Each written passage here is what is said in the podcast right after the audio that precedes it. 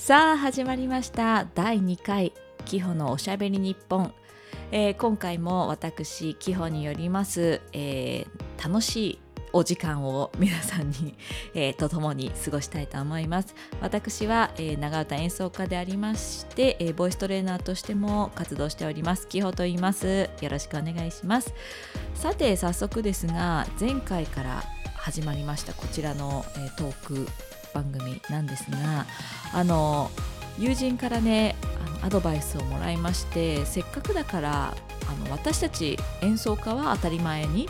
うん、感じていることでもあの一般の方は意外と知らないことって多いんだよみたいなあのヒントをねもらってそういうことをあの少しずつお話ししていこうと思います。ということで今日はあのこの長唄には欠かせない楽器三味線はい、についてお話ししていこうと思います。三味線は漢字で書くと三味線三味線と書きます。はい、その漢字にも書かれている通り弦は3本なんですね。で、えーとですね、この弦の素材は絹絹でできておりましてただ皆さんもしかしたら見たことある方は気づいたかもしれませんが黄色いんですよ。でこれはあのウコンという皆さんがあの私もお酒大好きですけれどもあのお酒のねあの飲み過ぎた後に飲んだりとかあとカレーにターメリックという名前で入っていたりします。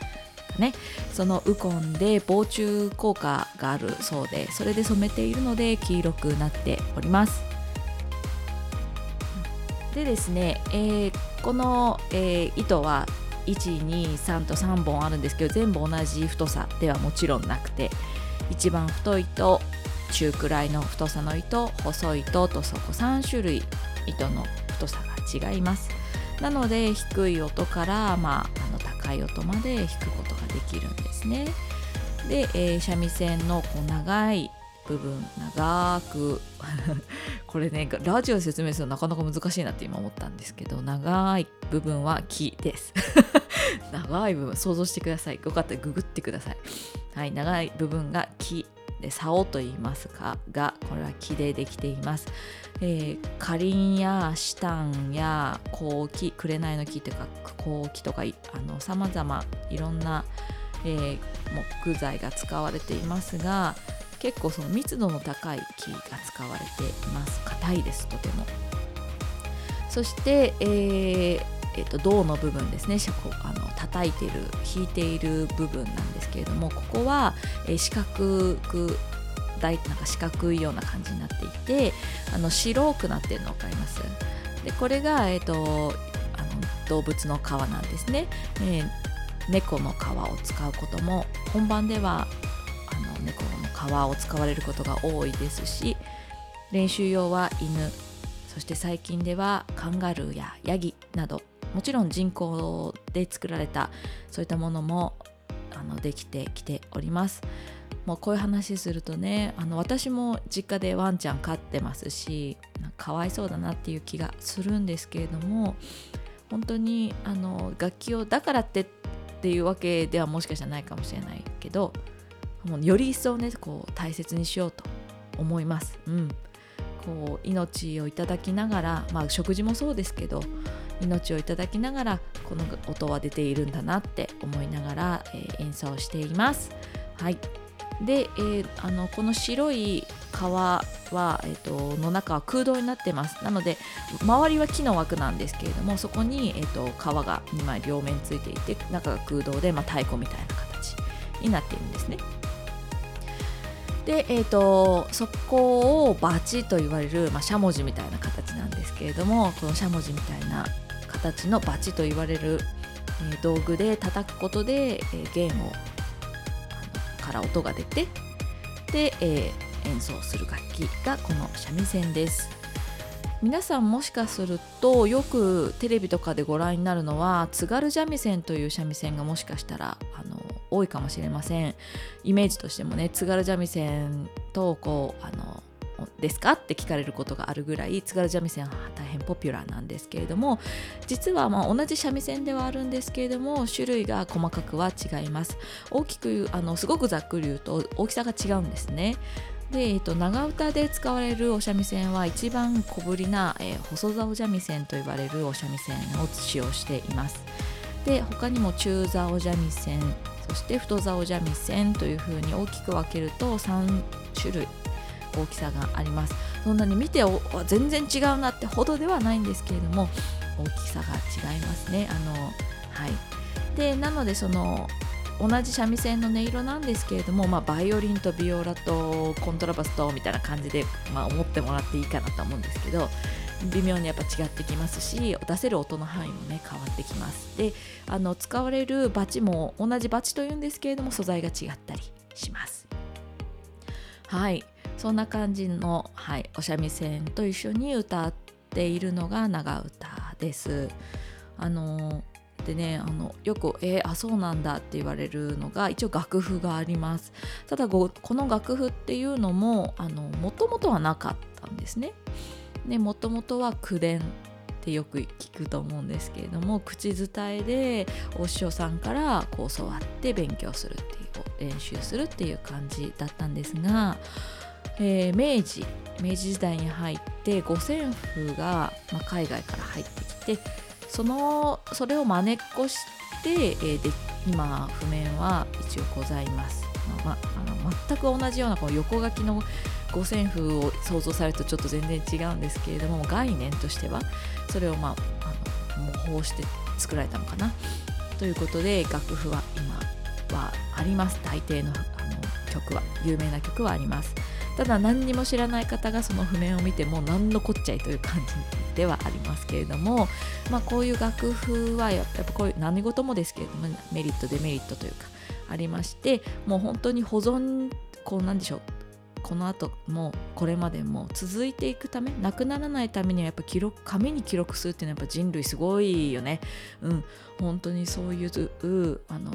人類の英知だと思うんですけれどもそのためにはとても有効だと思います。ただなんかそれに私なんかよくあれでしたけどもとらわれすぎてしまうとそこに書かれてること以外にたくさんの情報量がこう師匠の演奏とか先輩方の演奏を聞くとあの溢れてるんですけれどもやっぱねそこを目に引きずられちゃうんですよね。目から入ってくる情報ばっかりに引きずられてしまってそれ以上の情報が取りづらくなるっていうのもまた事実です。なのでねあのうまくこう使ってあのいけたらいいなって私は思っています。という感じです。そう。でうん。まあそんな感じであのこう三味線を弾く部分と歌のあのメロディー歌の歌詞とそこの横にはメロディーが書かれている譜面とかがあります。はい。でなあの、そうそうそう。あのあとねよく聞かれるのがなんかその絶対音ですか？とかなんかよくそういう系のなこと聞かれたりするんですけどあんまりねあのまずまずそもそも私は絶対音感は持ってません。全くありません。なんか行ってみたいよね。なんかあもう木々のさざわめきが寝かせてくれないみたいな。行ってみたいんだけど全くない。もうあ何でも寝られるし。全然その辺なんかあのよくあの本当にね絶対音のある人は例えば机を叩く音コンコンっていう机を叩く音も「ラ」ですねみたいな感じで聞こえるらしいんですけど私には「コン」しか聞こえない「コン」にしか聞こえねえよみたいな「ドン」としか聞こえないよ。みたいな感じではあります。でじゃあこの三味線ってどういう風な、まあ、調律？なのって聞かれるとあのまあ移動相対音かな相対音になるのかな？うん。で、えっと、歌う人の音程に合わせてそこからそれその人の歌いやすい範なんでしょうね。それを基準にこう調律していくっていう感じです。なので同じメロディーでも、まあ、男性が歌ってる時のキーと女性が歌ってる時のキーが違うっていう感じでそれがなんか当たり前に今はなってますね。そう。でこれがあのまた面白いんですけれどもその基本はうんと分業あの男性と女性って一緒には演奏されません。男性は男性だけで演奏されますし女性は女性だけで演奏されることがやっぱり多いですね。でこれは多分ね歌舞伎の影響があると思うんです。歌舞伎のバックで演奏されている方は男性だけなので一応私はあの出ることができないわけですね。まあそういったいろんなことがあってまああの別れてでさっきの多分そのキーの問題もあると思うんですけれどもそういったことがあって、えー、別々で演奏されております。うん、で今日はちょっと早速せっかくなので三味線の音を聞いてこの配信をあので 積も詰まってしまった。はい、この、と、ね、せっかくなので三味線の音も聞いてもらえたらいいなと思うのでちょっとだけ弾いてみようと思います。でえっ、ー、とさっきお話しした楽譜がもともとなくて口伝えであのずっと楽譜ができるまではね基本的にあの伝わってきたんですよっていう話をしたんですけれどもそのお話もちょっと交えながらいこうと思います。でじゃあちょっとまずせっかくですから音聞いてみてください。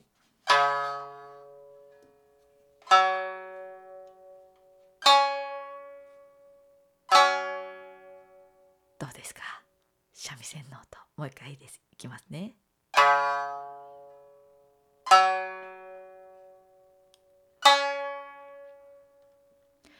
今三味線の音聞こえましたがこれが口三味線で表そうとするとドントンテンみたいな感じで言うわけですね。じゃあドントンテンに聞こえるかもう一回いきますよ。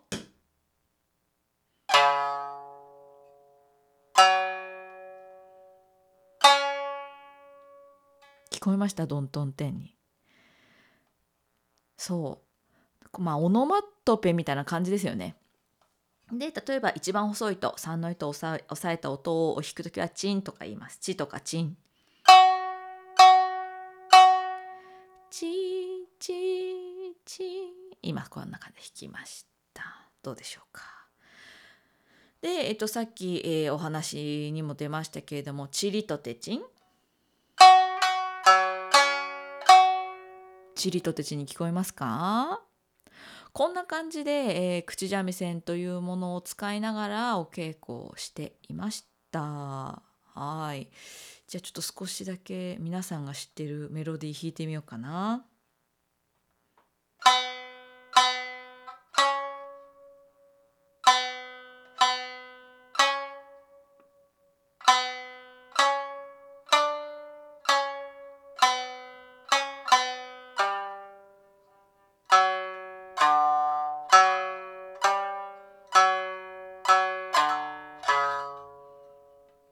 どうですか？皆さんさすがにこの曲は分かりますね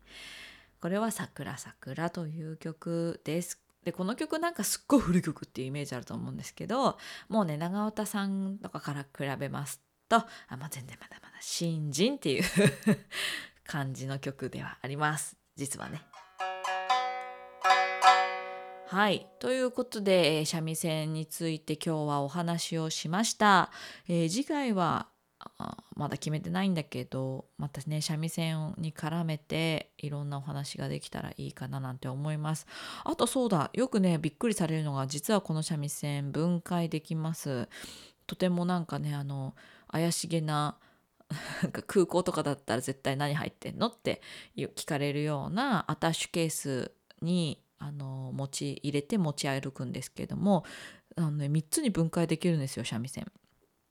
なんかあの本当にそれを子どもたちとか、まあ、大人でもそうですけど見せるとうわーすごいってなんかねマジックみたいになるんですけどもう本当これも三味線っていうのが職人さんの一個一個手作りだからこそできる技っていうのが本当に詰まっていて。ぜひそういうのもこれね今ねラジオだから見せることできないんですけどもそんなことも皆さんなかなかなんかねやってるとそれが当たり前になっちゃうんだけどそういうのも実は皆さん知らなかったりしてはいそんなお話もしていけたらいいなと思います。是非あの質問とかあったらコメント欄にいただけるととっても嬉しいです。はいということで皆さんまたお会いしましょう。Thank you